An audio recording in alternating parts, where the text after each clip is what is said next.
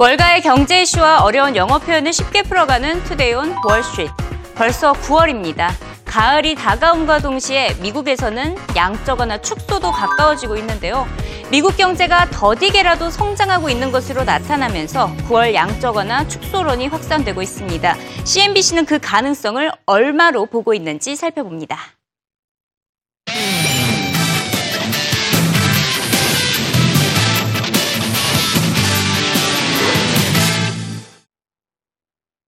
CNBC 헤드라인입니다. 첫 번째 소식 짚어봅니다. 싱가포르 달러, the next currency to fall. 신흥국 통화가 폭락하고 있는데 다음 차례는 싱가포르 달러가 될 것이라는 우려 섞인 목소리가 제기가 되고 있습니다. 인도와 인도네시아를 중심으로 통화 가치가 폭락하고 있는 가운데 다음 타자는 싱가포르 달러가 될 것이라는 분석인데요. 실제로 지난 2주 동안 싱가포르의 가치 2% 넘게 하락했습니다.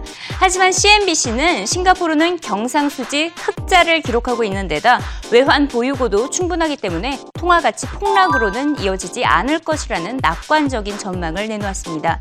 또 싱가포르 중앙은행은 실효 환율 밴드 안에서 싱가포르 달러의 환율을 조정할 수 있는 장치를 갖추고 있어 통화 가치 급락을 미리 제어할 수 있기 때문에 우려할 필요가 없다는 분석입니다. 싱가포르 달러는 다른 신흥국 통화들보다는 안전하다는 인식이 구축되고 있음을 알 수가 있는데요. 하지만 신흥국 위기가 도미노 현상으로 이어질 경우에는 싱가포르가 일본의 전철을 밟아 갈 수 있다는 분석도 제기되고 있습니다. because of the structural unemployment increasing due to the fact that you have increased automation there, that's something that Singapore also faces to a certain extent. Singapore has been successful in the sense that we have been able to reinvent ourselves along the way, mm. right? We've actually refashioned our, our business models. What did so Japan do? Because they're already so highly automated. In terms of productivity gains, the next step comes from where? They need to actually constantly re-innovate. Like for example, in the last 10 to 15 years, all the new groundbreaking uh, products that you've come that we've, we've, we've, we've, we've had has been coming out from the US, from Europe, from Taiwan, from Korea. Very little has actually come out from um, from Japan itself. They need to actually get that going again. Mm-hmm. So. 이어서 중국 경제와 관련된 소식입니다. 헤드라인 짚어봅니다. For China inflation hawks, it's time to watch pigs. 중국 물가 우려감이 커지고 있는데요. 돼지를 주목해야 한다는 제목입니다.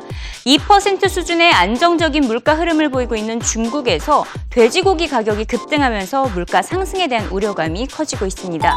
폭염과 바이러스로 인한 돼지고기 공급 둔화로 최근 두 달 동안 돼지고기 가격은 10% 상승했습니다. 중국 소비자 물가 지수에서 돼지가 차지하는 비중 3%이기 때문에 중국 내수 경제에 부담이 될 수 있다는 분석입니다. A deadly pig virus spreading around the globe. It showed up in the U.S. last fall. It's now spread to 16 states.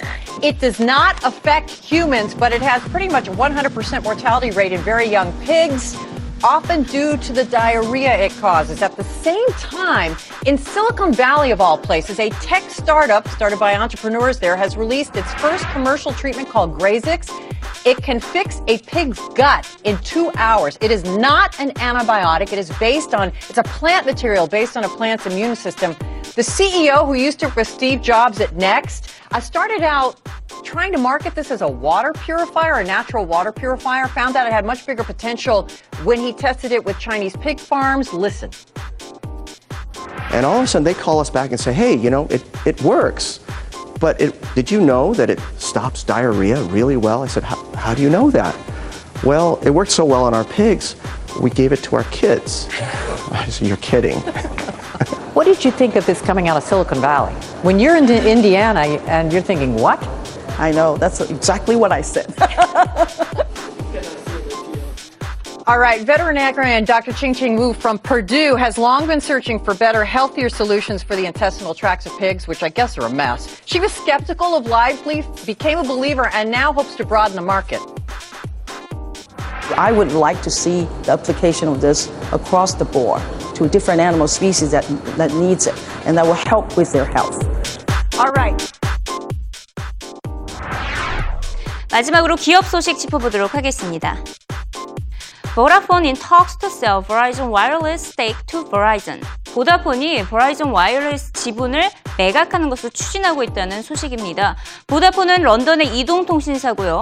어, 버라이즌은 미국의 이동통신사죠. 지금 보다폰이 보유하고 있던 버라이즌 와이어리스의 지분 45%를 매각한다는 내용입니다. 매각 대상은 버라이즌 와이어리스의 모회사죠. 버라이즌으로 매각이 성사될 경우에는 보다판의 경우 지분 정리를 통해서 현금을 확보할 수 있고 버라이즌은 미국 1위 이동통신업체의 100% 자회사로 편입하게 되는 것이기 때문에 서로에게 윈윈이 될 것이라는 분석입니다. Well, it certainly sounds like they're closer, and we haven't had many acknowledgments yet from Vodafone that they're getting close to a deal, so that's a step in the right direction. Does it make you want to buy Vodafone or Verizon more? Well, the market likes it for both sides, but remember, like any transaction, you have to have a buyer and a seller. It's hard for a transaction to be truly good for both parties. And it comes down to what do you believe about the future growth rate of the U.S. wireless business? Vodafone is saying, I'd rather be a seller, and Verizon saying, I'd rather be a buyer. Will, for this business, which is still so lucrative, is 130 billion even enough? Well, I think 130 billion is probably the right number. You know, that would imply about eight times 2014 EBITDA or operating cash flow. That would put it at a premium to the other wireless operators. But I think without question, Verizon Wireless has been the jewel asset among telecom operators in the U.S. and, and, and perhaps globally. So I think 130 billions could get it done if Verizon, in fact, you know, could come up with the right composition of cash and stock to do it. Why?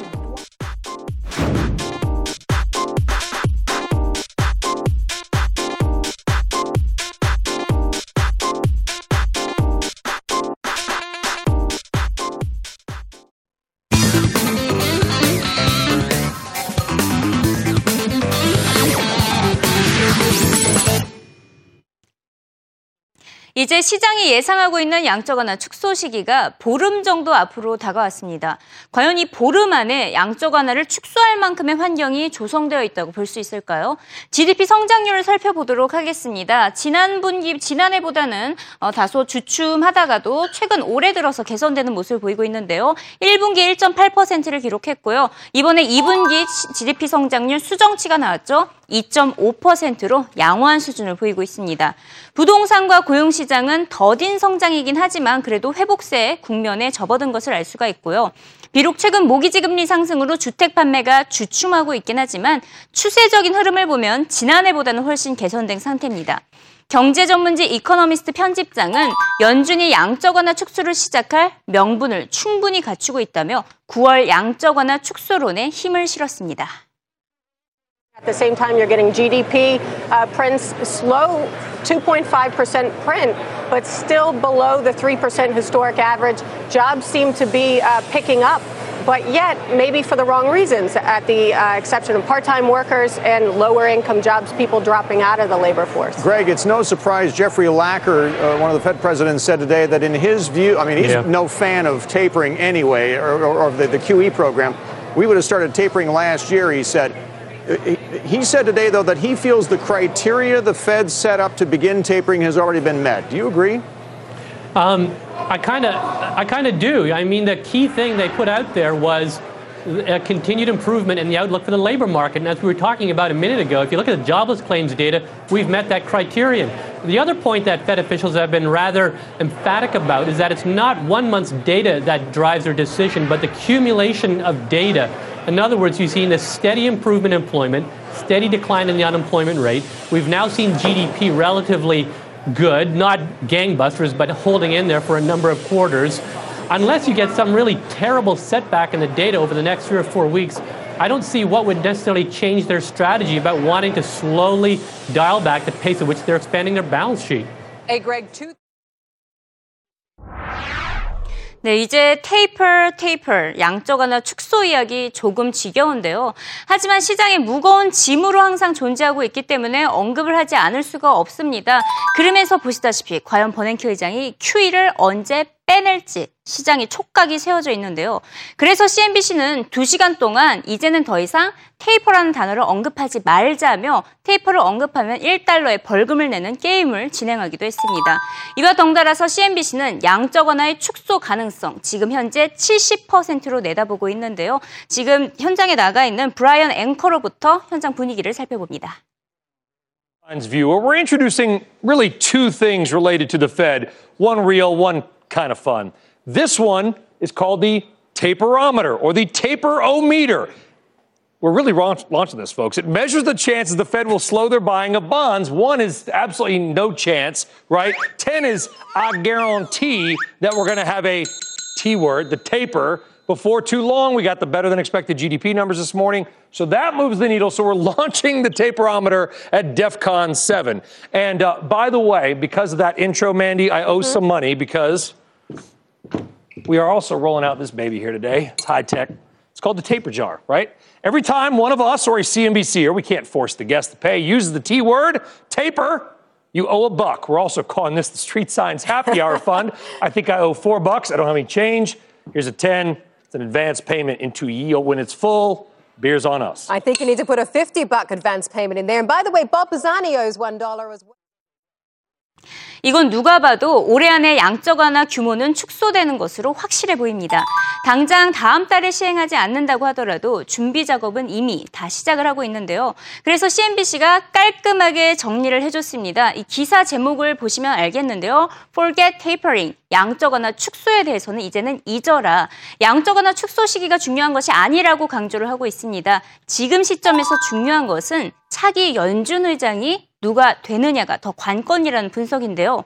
이미 CNBC는 차기 연준 의장으로 시장은 버냉키의 오른팔이죠. 옐렌 부의장을 원하고 있지만 현실적으로는 오바마 대통령이 서머스 전 재무장관을 고려하고 있다고 보도한 바가 있습니다. 만약 CNBC의 보도대로 서머스가 연준 의장이 된다면 출구 전략이 빠르게 진행되면서 시장에 혼란을 안겨줄 것으로 분석되고 있습니다. Because what you've seen is that even though the economy falls short on GDP, it is exceeding their forecast on unemployment.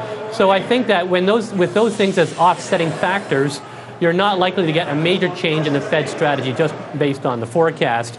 You know, on personnel, there's, you know, certainly the odds that it's going to be Larry Summers have written fairly dramatically. There have been reports from your own uh, CNBC's own John Harwood this week that makes it uh, that suggests that that is much more likely. What the market is worrying about, though, is that a Summers Fed will be more hawkish than a Bernanke or a Yellen Fed. And I think that's really getting ahead of the game. We don't have a good view of what he thinks. And in everything we've seen him talking about, in terms of fiscal policy, for example, suggests that he's actually rather dovish. Wow.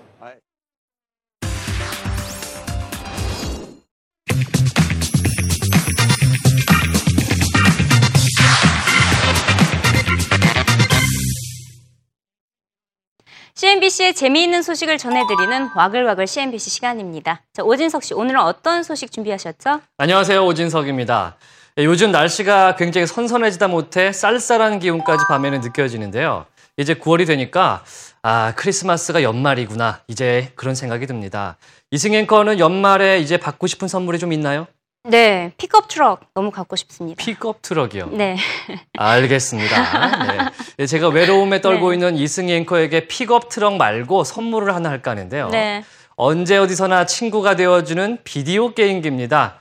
아, 이렇게 여자분들도 쉽게 할 수 있는 게임기의 대명사 닌텐도가 있습니다. 이승 앵커가 정말 좋아할 만한 이 게임기 회사가 전격 가격 인하에 나섰다고 합니다. CNBC 영상을 확인하시죠. Not at all. We're cutting price because the holiday season is critically important. Typically for us, 55, 60% of our sales happen during that time frame. We now have a great lineup of software, and in this business, software drives hardware. The price cut is that little extra for consumers who are sitting on the fence. Now they've got another reason to jump in behind our product. You play video games? Don't do that, idiot. Be a dummy like the rest of these idiots out here. That's all I do is play video games. You come home from school, the first thing you do is your homework. You understand that? Scared the heck out of that kid. What, what, do you, what do you say to that, coach? Look, you know, I'm a parent. I've got three kids. And you better believe that in my household, kids did their homework first. I mean, there's nothing wrong with kids having fun playing video games at the right time in the right place. And for us, that's a key part of but, our but, bailiwick. But you're almost like, you know, the 32 ounce soda, right? You're just, people, people look at video games and the spirit of what he was saying is that they're bad right? I know you're saying everything in moderation, but somehow the video game industry has become the whipping boy for laziness and everything else. But here, the fact of the matter is this: a company like Nintendo puts out products like Brain Age. We put out products like We Fit. You know, we are constantly bringing innovation to the to the marketplace. We're creating content that fits in consumers' lives, and so for for us, Everything from Mario to We Fit, all of that is great content for the consumer. I've got one on. 지난 와그를 통해서 오는 10월이 되면 소니와 마이크로소프트의 차세대 게임기 플레이스테이션 4와 엑스박스 1이 출시된다고 말씀드렸죠. 이번 닌텐도의 위유 가격 인하는 연말 쇼핑 시즌을 대비하기 위한 것이다 이렇게 밝혔는데요. 사실은 부진을 겪고 있는 매출을 극복하기 위해서라고 전해졌습니다. 닌텐도는 지난 2008년 약 3조 2천억 원 규모의 사상 최대 순이익을 기록했습니다. 모든 가정이 한 대씩 있다는 휴대용 게임기 닌텐도 DS 덕분이었는데요. 하지만 불과 3년 후인 2011년에는 주식 상장 이후 50년 만에 첫 적자를 내는 등 급격하게 무너졌습니다. 최근 닌텐도의 야심작이자 위의 후속작인 위유는 지난해 11월 출시된 이후 2분기까지 360만 대밖에 팔지 못했습니다. 이 전작인 위가 출시 후 같은 기간 동안 930만 대나 팔았던 것에 비하면 3분의 1 수준이었던 겁니다. 그 이유에 대해서는 월스트리트 저널은 이 모바일과 온라인 시장의 발전 때문이다 이렇게 분석을 했는데요. 더구나 닌텐도의 타깃층은 슈퍼마리오나 음악 리듬 게임 같은 이 단순하면서도 여성적인 게임을 즐기는 캐주얼 게이머기 때문에 이들이 모두 휴대폰 게임으로 달려가 버렸다 이렇게 된 것입니다. 그렇다면 이렇게 굴욕적인 가격 인하까지 해가면서 결국 닌텐도는 살아남을 수가 있을까요? 닌텐도는 그 역사가 무려 120년이 넘는 장수 기업입니다.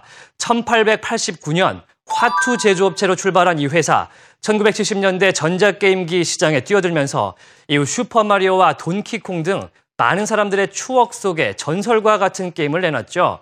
이 게임 역사에서 가장 많이 팔린 게임 25개 중에 22개가 닌텐도 게임일 정도입니다.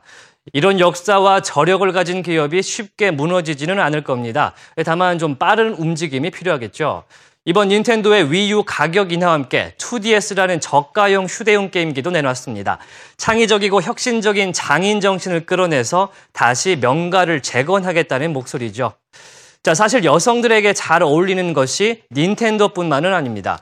저는 애플 아이폰 5도 좋다고 생각을 하는데 혁신의 상징인 애플이 며칠 뒤에 신형 아이폰을 내놓을 것이 확실시되고 있습니다. 바로 기존 아이폰 5의 형태가 아닌 또 다른 저가형 아이폰의 출시인데요. 저가형 아이폰이 과연 애플에 도움이 될까요? CNBC 영상으로 확인하시죠. Part of, part of the thing with Apple is that they make these great premium products and they have that allure. Now, when you drop it down, it's all of a sudden sort of this mid-range product. It's plastic. They haven't done that since the But 3GS. they did it with the iPod, right? The iPod was super expensive That's a when it came totally out. different they- product. Why We're talking about It's a- phones here, and I think when you get to get these mid-range products, it's not as exciting as these high-end iPhones, and that's what Apple's known for. And consumers are looking for that. All of a sudden, it's kind of like lowering the brand. It's like, oh, this new restaurant opens in town. It's great, but now there's five of them, and you don't really care about it Of course, the anymore. It's question not as that comes up is would Steve Jobs have done this, John? Absolutely. I, I think you always got to consider right now the iPhone 4S already sells for 99 bucks. So it's not like this is creating an entirely new price point for Apple. I think if they were to do this, what they'd be doing is bringing fresher technology at that price point, expanding into some of those uh, Android buyers who are uh, who want the latest thing but don't want to pay the premium price. I don't those think it's people have the could latest uh, things, be drawn over. They, they'd also be going after emerging markets there. What were you going to say? I don't think it's going to have the latest technology at all. It might be beefier in order to make room for iOS and the power there, but I don't see it as that kind of play. I definitely see it exactly in emerging markets. China Mobile might carry it the first time. It's the world's largest wireless carrier in China, as we know. Also, NTT Docomo in Japan. So those are areas where I think the iPhone 5C fits better than the 5S as opposed to the American market. All right. 이번 달이죠. 9월은 스마트폰 시장에 빅뱅이 일어나게 됩니다. 전 세계 주요 업체들이 일제히 전략 제품을 내놓는 것인데요. 먼저 선공은 LG가 있습니다. 지난달 LG전자는 옵티머스 G의 후속 모델 G2를 내놨습니다. 버튼이 뒷면에 있는 아주 독특한 발상이었죠.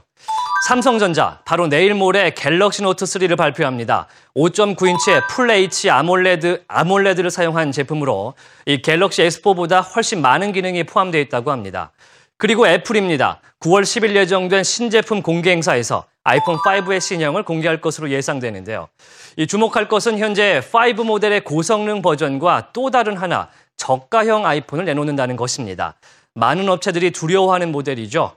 현재 아이폰 5C라는 이름으로 거의 확정적인 루머가 도는 이 제품의 추정 가격 275달러입니다. 만약 이 가격 혹은 더 낮게 책정이 된다면 시장에는 혁명적인 변화가 찾아오게 되죠.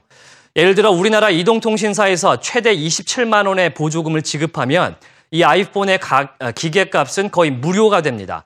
미국에서는 약정 구매를 하면 99달러가 될 것이라고 전해지는데요. 지난 1분기 아이폰의 전 세계 평균 판매 가격은 600달러가 넘었습니다.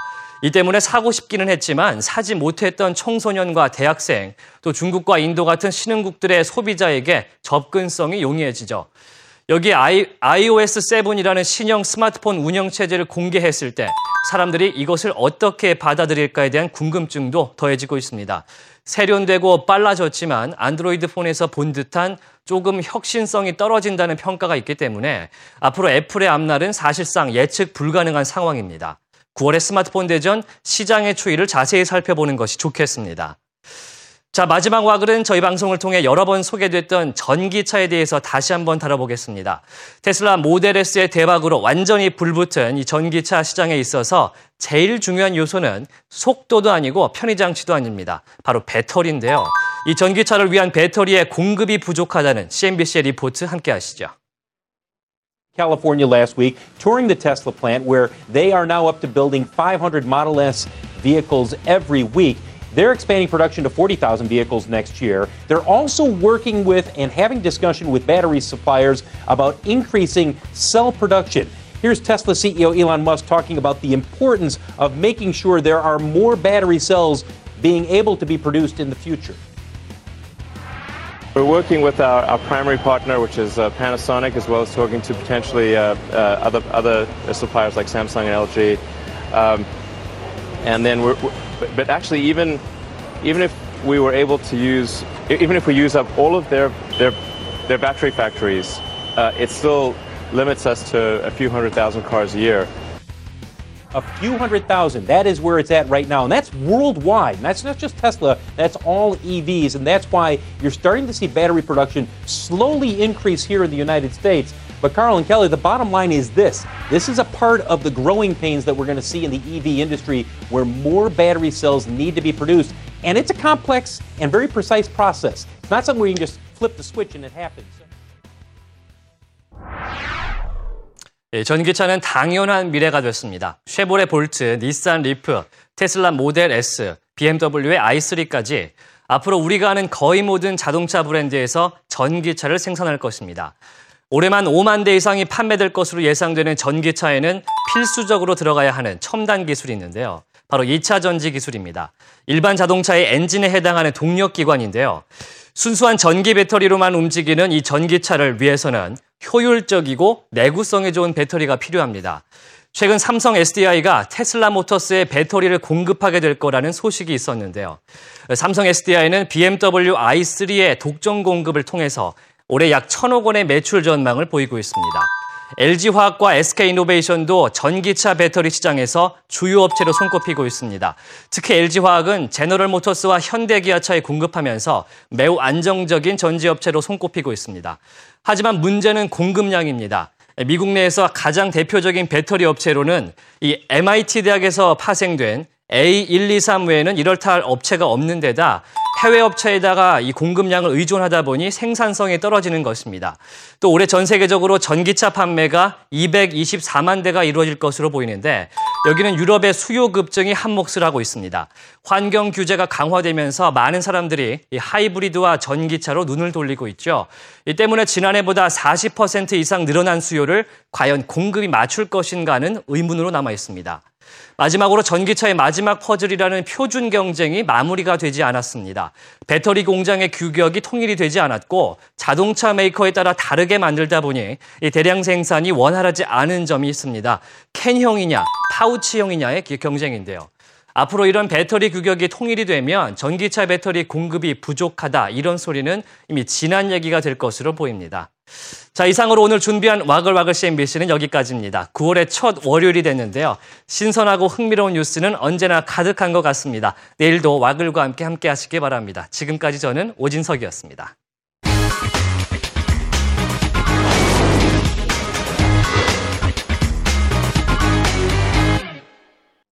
네, 9월에 접어들었습니다. September Risk라는 표현까지 들릴 정도로 악재의 그림자가 가득한 한 달이 바로 9월이 되고 있습니다. 그렇기 때문에 9월장 투자 전략을 짚어보도록 하겠는데요. 불확실성 변수들을 살펴보고 위기를 기회로 삼을 수 있는 투자 전략을 공개합니다. 이 불확실성 요소 중 하나, 양적거나 축소를 빼놓을 수가 없었는데요. 이제 지금 보면 대충 큰 그림이 나왔습니다. CNBC가 보도한 바에 따라서 이 forget tapering, 어, 이 말이 정말 기억 속에 남습니다. 이제 양적거나 축소, 잊어버립시다. CNBC 지적처럼 차기 연준 의장이 누가 되는지가 더 중요합니다. 이를 지켜보다가 비둘기 혹은 매를 따라서 시장 전략을 펼칠 필요가 있겠는데요. 개인적으로는 버냉키 의장에게 결자 해지를 기대했던 것은 사실이지만 지금 분위기상으로는 12월이 돼서야 양적 완화가 축소될 것으로 보입니다. 네, 지금까지 이승이었고요. 내일 이 시간에 다시 돌아오도록 하겠습니다.